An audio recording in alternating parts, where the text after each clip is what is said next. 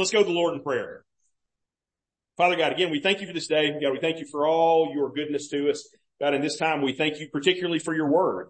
We thank you uh, for God, the way that you have revealed yourself to us um, with this objective source that we have, that is your word. Um, you have sent your son into the world to be um, the fullest and most complete revelation of yourself. Um, and, and we have this account of who Jesus is. Um, we know about our savior because you have um, given this account of who he is uh, in your word, that you have told us the story of his life and death and resurrection in the gospels, God, that, that, um, your, your apostles and, and prophets have interpreted um, the coming of Jesus Christ for us in light of of the Old Testament and and um, how Jesus comes to fulfill those things in in their epistles. And so, um, God, we thank you for the Word. Um, we thank you for an opportunity to open it and to be taught uh, through the word by your spirit. God, we um, we thank you for the blessings uh, that come with uh, being a part of a, a, local congregation of believers. God, we thank you for the freedoms that we have to to gather together and to um, worship with each other. God, we thank you for brother uh, and sister churches um, uh, all throughout Blount County who um, this day have have shared from your word, who have preached in a biblical manner, um, who have uh, spoken um, gospel truths to their congregations and to their communities. God, we ask that through the functioning of your Holy Spirit, you would use those uh, ordinary means of grace. And by ordinary, we do not mean, um, God, we know that they are supernatural in the way that you are working, and yet they are the typical and the, the week by week um, way that you have ordained for your word to go forth. God, we ask that um, lives would be affected, that uh, saints would be raised up in those congregations, God, that they would go and share with their neighbors and their families and their coworkers and their friends about the good news of Jesus Christ. Now he is coming to a lost world to save sinners from themselves through his life, death, and resurrection. God, let that be um, the heartbeat of our congregation. And God, as we turn to your word now, um, God, we ask that you would bless Kyle um, as he shares with us, God, that we would, would glean from it what you would have for us today. Father, we thank you. We praise you. We ask these things in Jesus' name. Amen. Kyle, come on.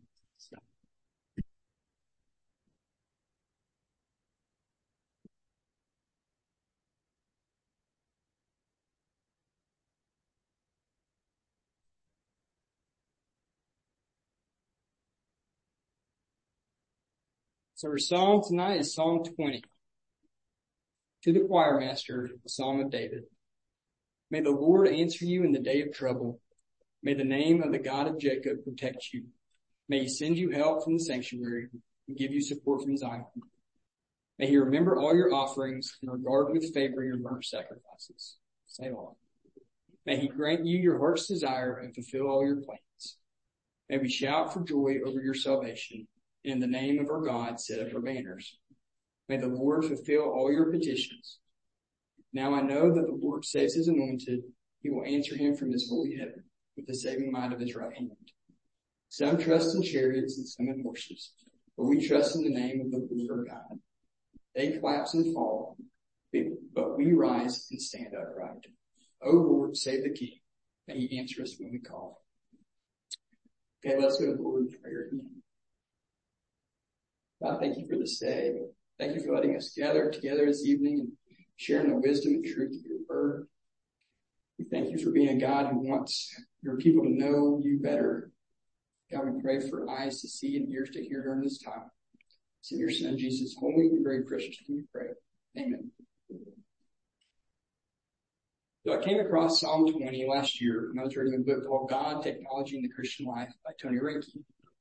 What initially stood out to me were verses six, seven, and eight. Now I know that the Lord saves his anointed.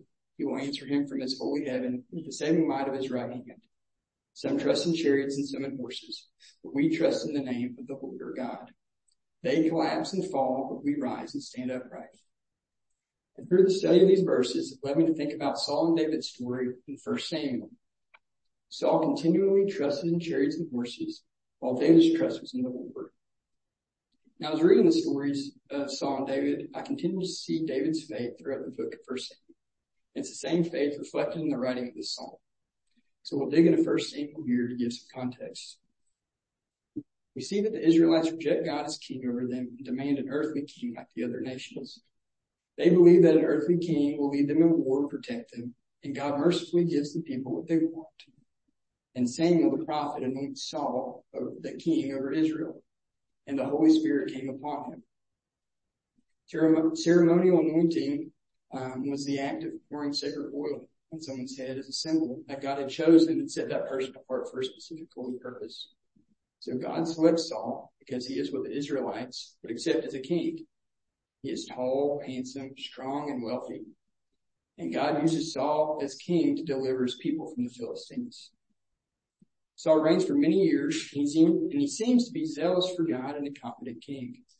But we see in chapter 13 that Saul, when pressured by an advancing Philistine army, offers a burnt offering unlawfully, and when Samuel confronts Saul of his sin, we're told that Saul makes excuses.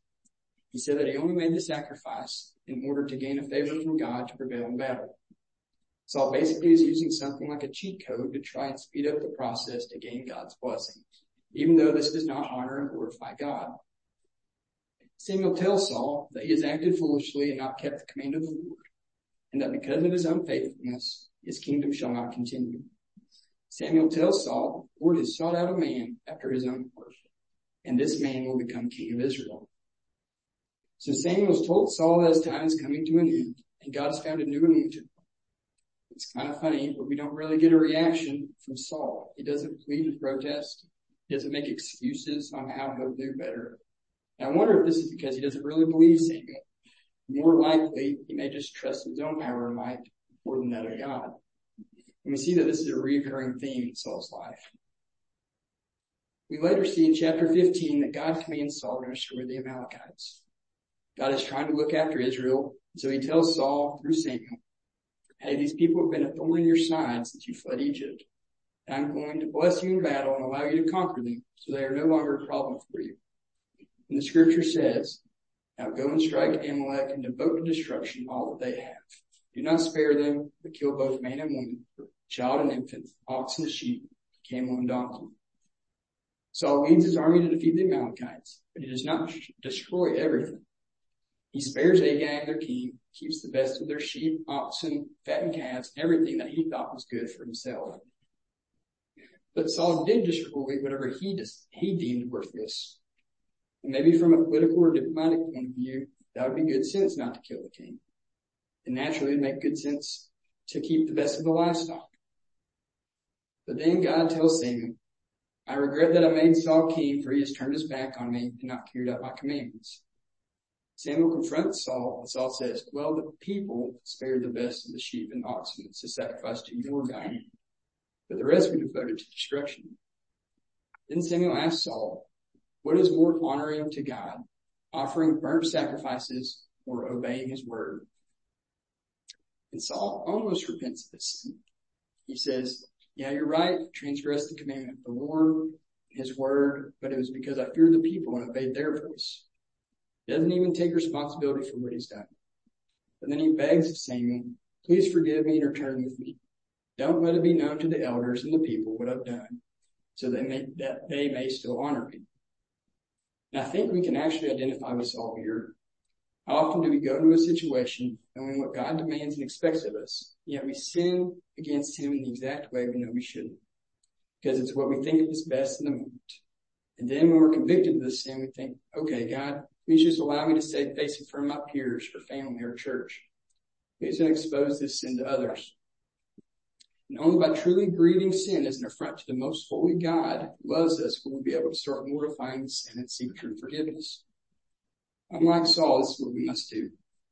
Saul's concern is how he's perceived by the people. He is unbothered by God's judgment.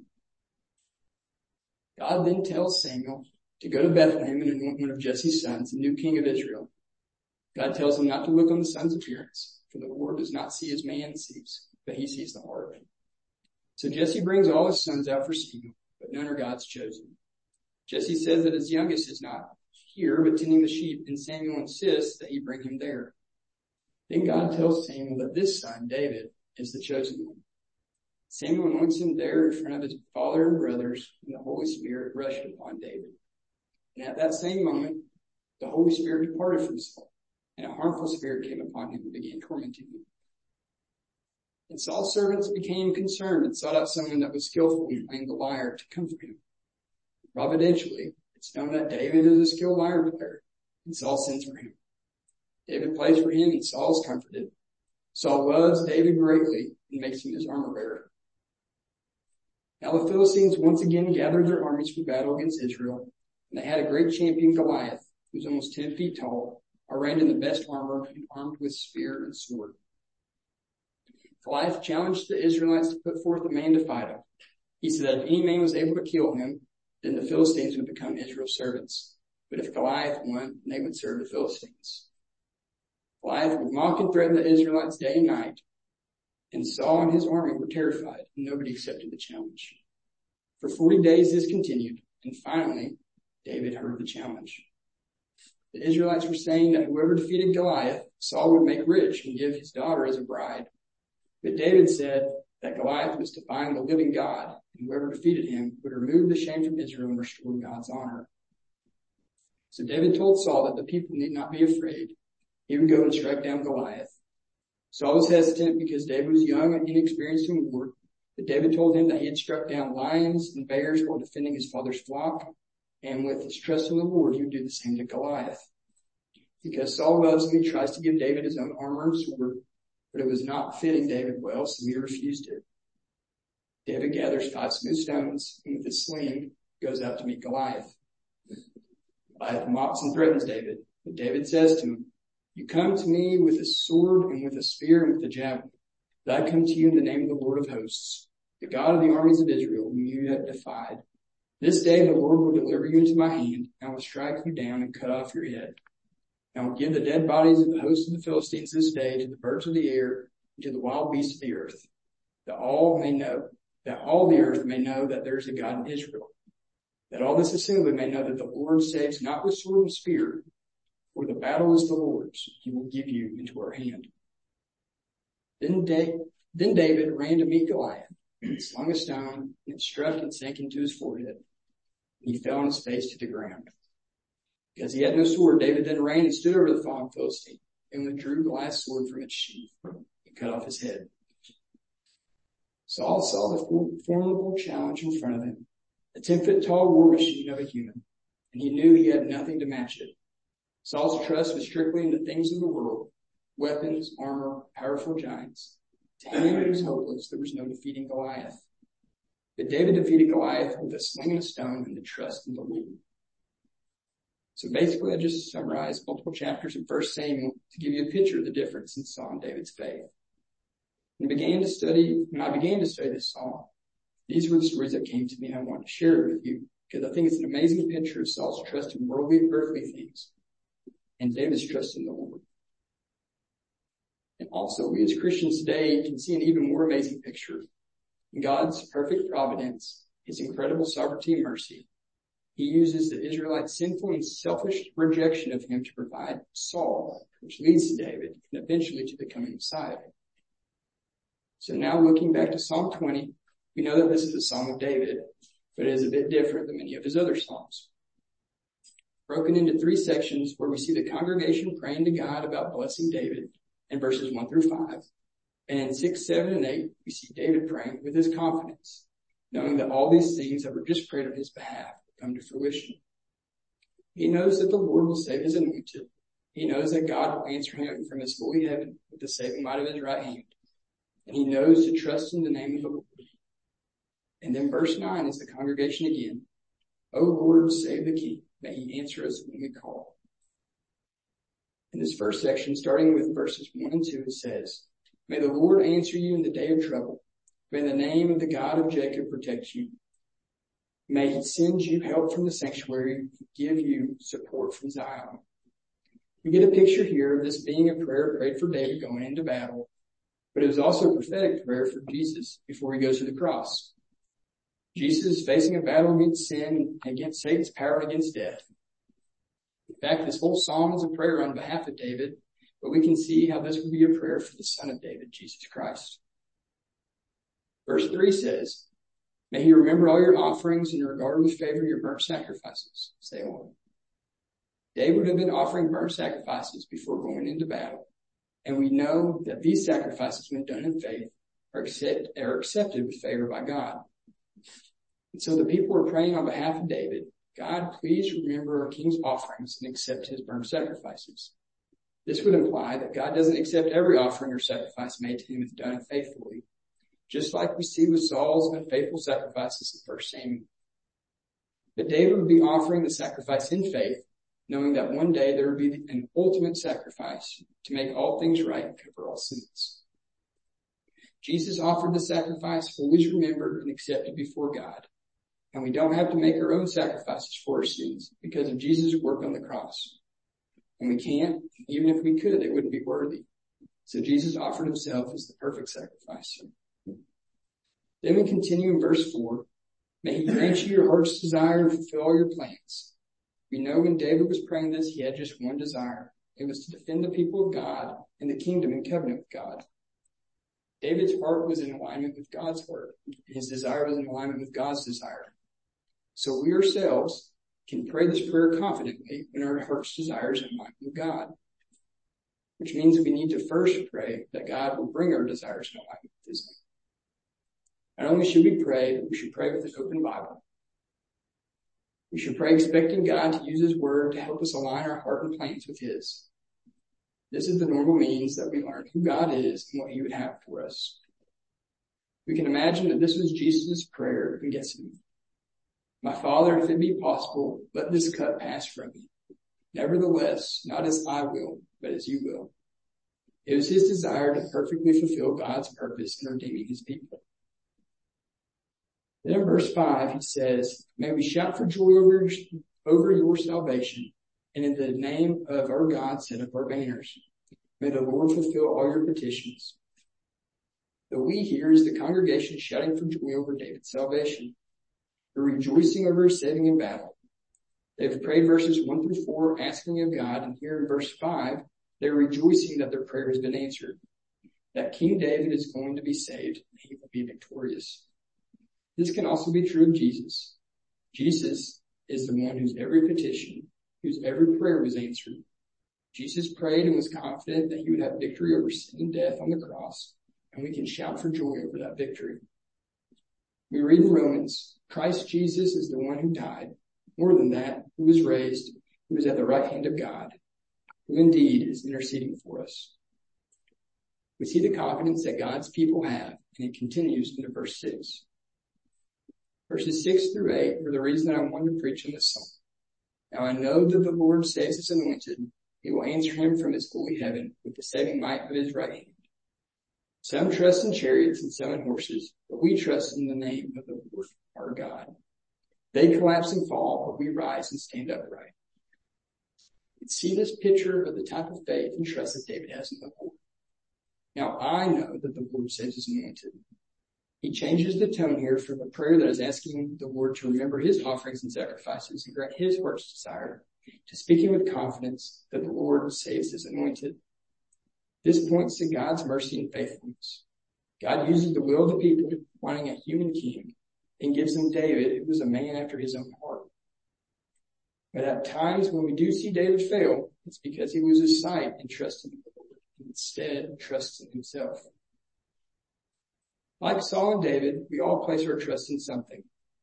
As Christians, our trust needs to be in God and his plans for us, his desires for us, his promises to us. And we should have faith and rest in that truth. But what we tend to do is put our trust in the things of the world, the chariots and horses. Chariots and horses aren't bad things in and of themselves. And chariots and horses aren't bows and arrows and swords and shields. Chariots and horses aren't devastating weapons in war. So with that thought, I'm not just saying we shouldn't put our trust in small, little, simple things in our lives. I'm recognizing the bigness and power and importance of these things. Chariots and horses are not evil. It's not evil to use them. They can be a gift from God. Those are incredible and devastating weapons that can be used to turn the tides in battle. What my point is, is to not have trust in the technology, but the creator who worked the means to give us the technology. So an example of this might be the trust we have in our smartphones. I truly think this is something that people can make an idol. And it sounds pretty silly to say that people are putting their trust in smartphones, but there are studies upon studies of the amount of time people spend looking at their phones. And I'm not even going to talk about the detrimental effects this has on mental, social, and spiritual health. That's another sermon in itself. But what I do see in myself is a reluctance to give up this technology. I go through spells where I think I would just prefer to go back to having a flip phone. Then, you know, I really love that camera on my smartphone. I really appreciate being able to use the GPS when I'm going someplace new. And it's almost football season and I have to be able to check to see if my fantasy football trade was accepted. I also waste a lot of time scrolling mindlessly I justify that to myself by either saying, well, I want to keep up with friends and send them funny videos I come across on Instagram. I'm using it for the news. I need to know what's going on in the world. But I know this stuff is not for my ultimate good.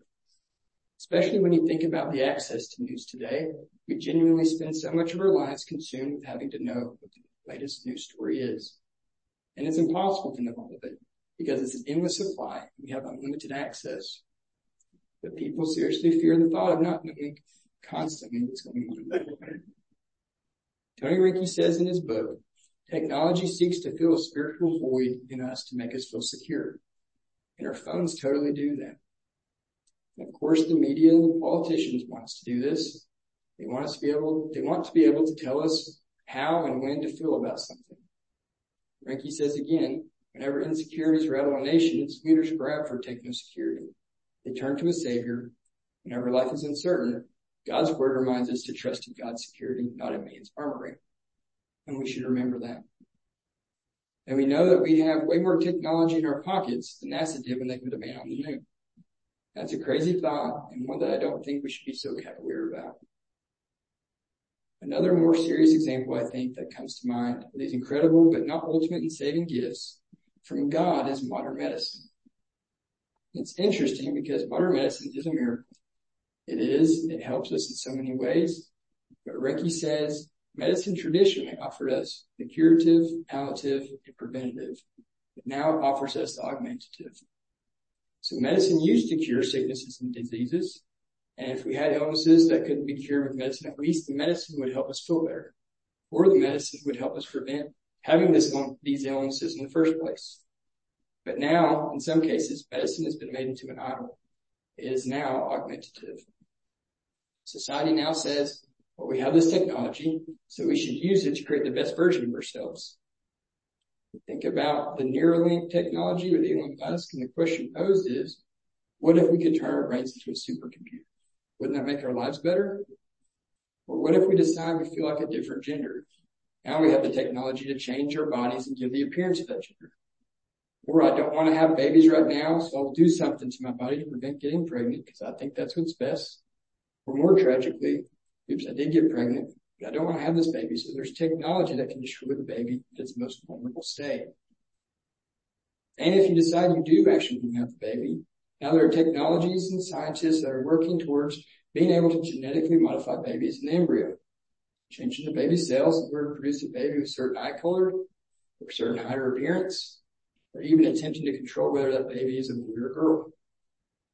We're told by the world that all these things are good, that all lead to progress. It's a weird thing because medicine is such a blessing that we should praise God for. But there comes a point where we are no longer happy with the gift we decide that we want to play God. It's something we need to be cognizant of. At what point are we trusting in God and at what point are we trusting in ourselves, in our own technology, our own chariots and horses? Especially with medicine, people don't want to grow old and die. The thing is, this is what every single human on earth has in common. Everybody will one day die. And people are terrified of that reality. And it's obvious because they don't have trust in God. They don't have trust in the Savior in heaven. A Lord and Savior that saves them from their sins and gives them eternal life. So what do they try to do? Try to extend life. And then there are even those who play with the realities of consciousness. They say, well, our physical bodies have to die. We can't figure out how to prevent that. We don't have a cure for death. So wouldn't it be cool if we could maybe implant our consciousness into some sort of computer and live forever in the cloud? This is the actual reality that scientists are attempting to do. Man, what a weird idea for Christians. Even if it were possible, it's so sad to think that you would be trapped forever on this earth in the cloud. Very weird, twisted way of thinking, but it's a thinking that's worldly. You have no hope in the life after this, maybe that sounds a whole lot better than just going into the ground. But we know that we have a soul that will not just simply go in the ground or in the cloud for that matter. Psalm 33:17 says, "The war horse is a false hope for salvation, and by its great might it cannot rescue." We Christians know the great dilemma that humanity is in. We are fallen humans living in a fallen world, completely dependent on the saving power of Jesus Christ. In the final paragraph in the, chapter entitled, What Can Technology Never Accomplish? Tony Reinke remarks, God deposited a wealth of innovations and technological potential in the creation, not to lead us into temptation, but to reveal what we most love and will replace our greatest trust. That may be in God. That may be in chariots, missiles, cyber war, vaccines, dataism, AI, or anti-aging discoveries. Some trust in chariots and some in horses, but we trust in the name of the Lord our God. This is the human dilemma. Human innovation is a wonderful gift, but a disappointing God. We cannot save ourselves. In the end, our innovations leave hearts unsatisfied, souls lost, and bodies cold in the grave. God created the chariot maker and he created the horses. The technology which cannot save is not evil, but it becomes sin when it is made into an idol. We should praise God for his good gifts, but rest and trust in him alone to save. Some trust in chariots and some in horses, but we trust in the name of the Lord our God. They collapse, but we fall. They collapse and fall, but we stand upright. O Lord, save the King. May he answer us when we call. David closes in verse 9 and just continues that same prayer. It reemphasizes the prayer that the whole psalm was praying to protect the king and protect David.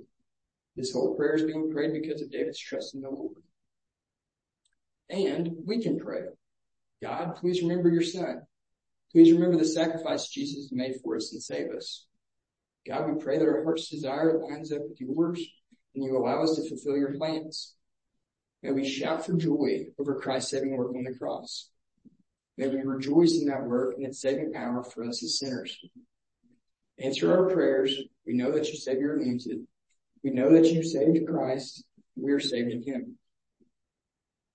2 Corinthians 1.21 says, And it is God who established us with you, and it is God who establishes us with you in Christ and has anointed us. We know Jesus is the ultimate anointed one and that in him we are included in that anointing. And we pray that we avoid the temptation to trust in the good gifts that you've given us in the chariots and horses and trust in you alone. In closing, as Christians, we need to beware of the temptation to put our trust in chariots and horses. The world does this. We're being influenced by the things around us all the time. They don't see these give, they don't see these things as gifts from God, but we can. We need to make sure that our trust is in Him, not in these chariots and horses. So let's go to the Lord in prayer and ask Him to do this for us.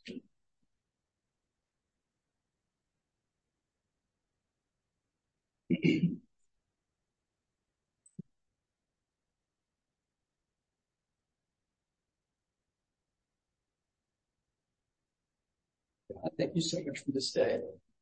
Thank you for our church and the opportunity to look at your word together. God, we thank you for your many blessings and we ask that you please help us remember to always put our trust in you.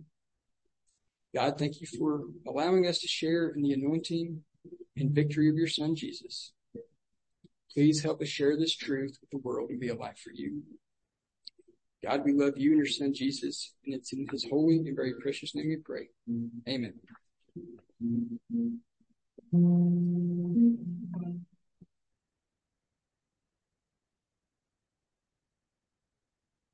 Please stand and sing the close of the song.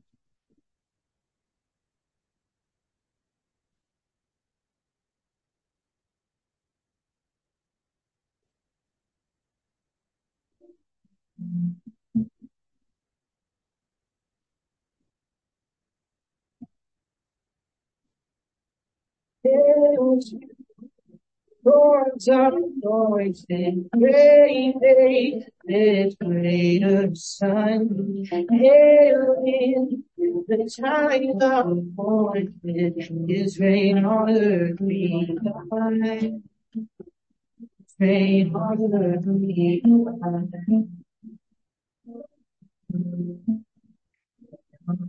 Great vision, setting captives free.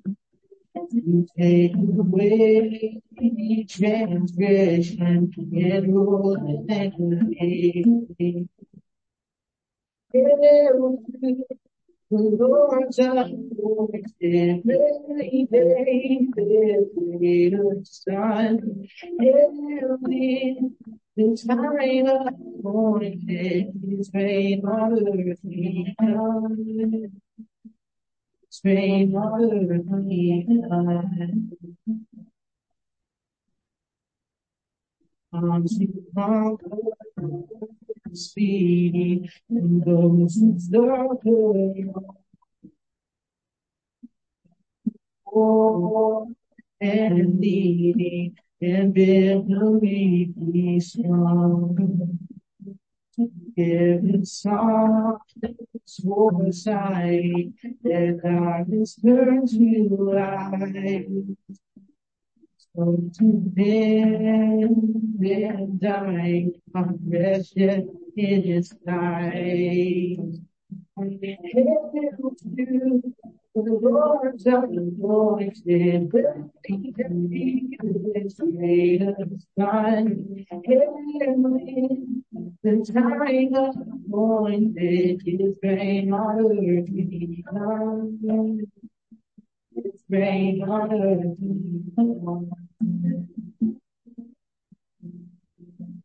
Shower down like showers on the roof below. Joy and hope, like flowers springing his path to the Silence time, never, never leave. They shall stand forever. His name was His love. Hail to the Lord Almighty, very day, His greatest son. Hail the time appointed, His reign on earth we find. His reign find. The Lord's anointed, very David's greatest son. Hail in the time appointed, we find. On earth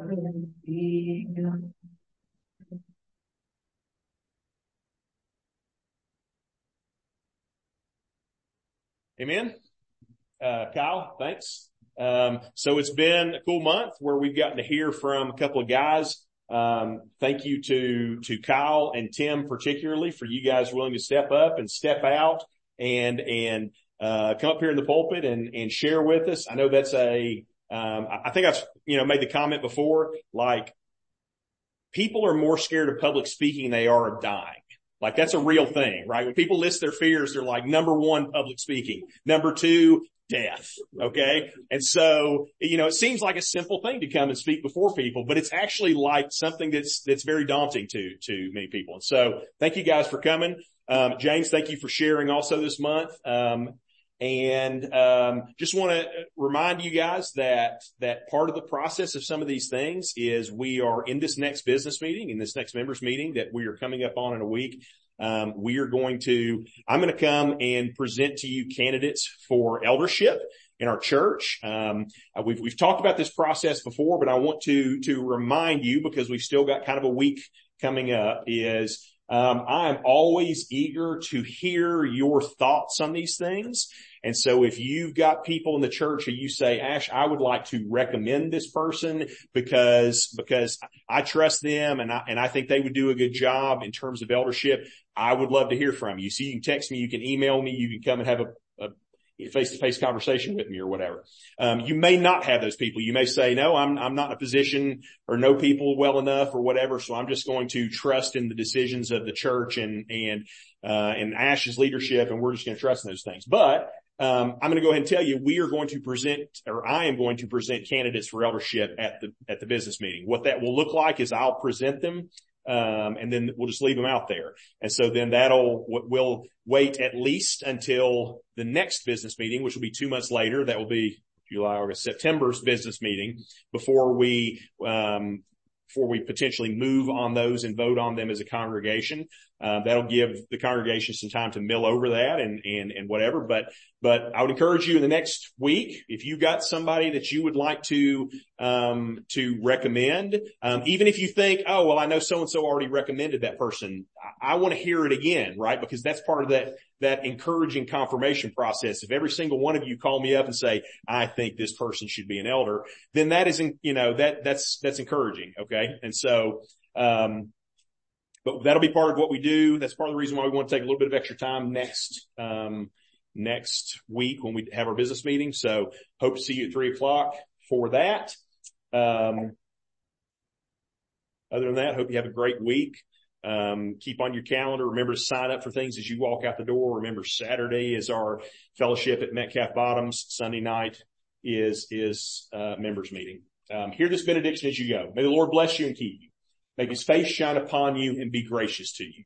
Turn his face towards you and give you peace. We'll see you next week.